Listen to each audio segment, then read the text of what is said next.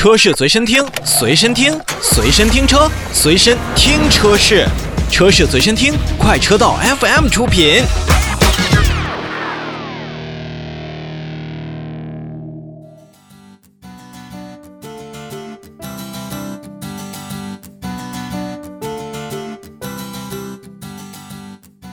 今天的节目最后一个小时段呢，我们把时间留给了一个曾经非常个性的品牌，当然现在也很个性。它是出身自北美，但是根源在邻国日本的英菲尼迪。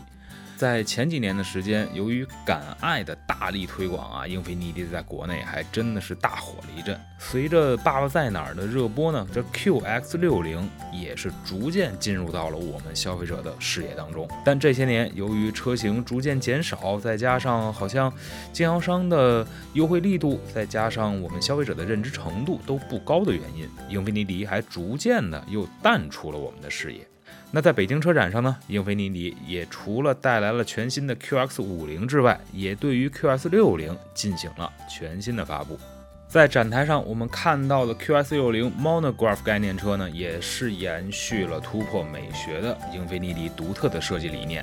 在整体的感官上呢，还是能够看出这是一款非常好的，而且也是一款非常适合于家用的豪华车型。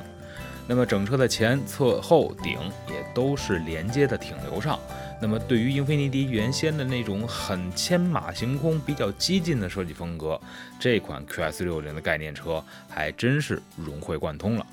而且在细节之处啊，QS60 Monograph 概念车也是融入了更多东方美学的设计元素。你比如说，它呈现了冲突与和谐的统一这样的艺术的美感。像全新设计的双拱形的进气格栅和从折纸艺术中汲取的灵感，运用的非常的巧妙，而且相对看起来，整车的前脸也是更加的立体。再包括在照明系统上呢，前后灯组呢也都是采取了数字按键的设计，也在这种设计感官上和科技感官上有更多的那种色彩。虽然 QS60 展出的 Monograph 概念车它仅仅是一台概念车，但它同样也是采取了一个叫液态铂金的车身颜色。这个颜色在展台上一经放出呢，我觉得是比较吸睛的，和黑色的车顶呢也可以有更。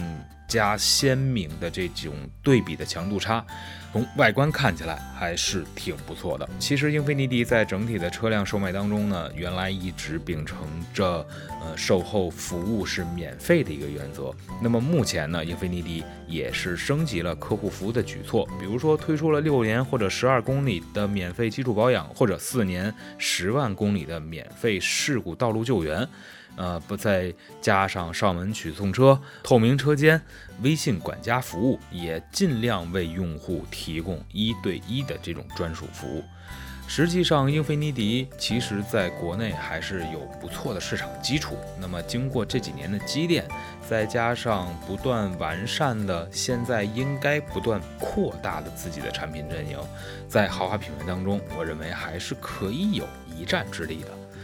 那好了。那今天的北京车展的新车呢，就跟大家聊到这里。大家不妨也跟我们来讨论一下，您在北京车展当中最感兴趣的是哪款车型呢？那您还想听到哪些车型的介绍呢？那我们下期节目再见喽，拜拜。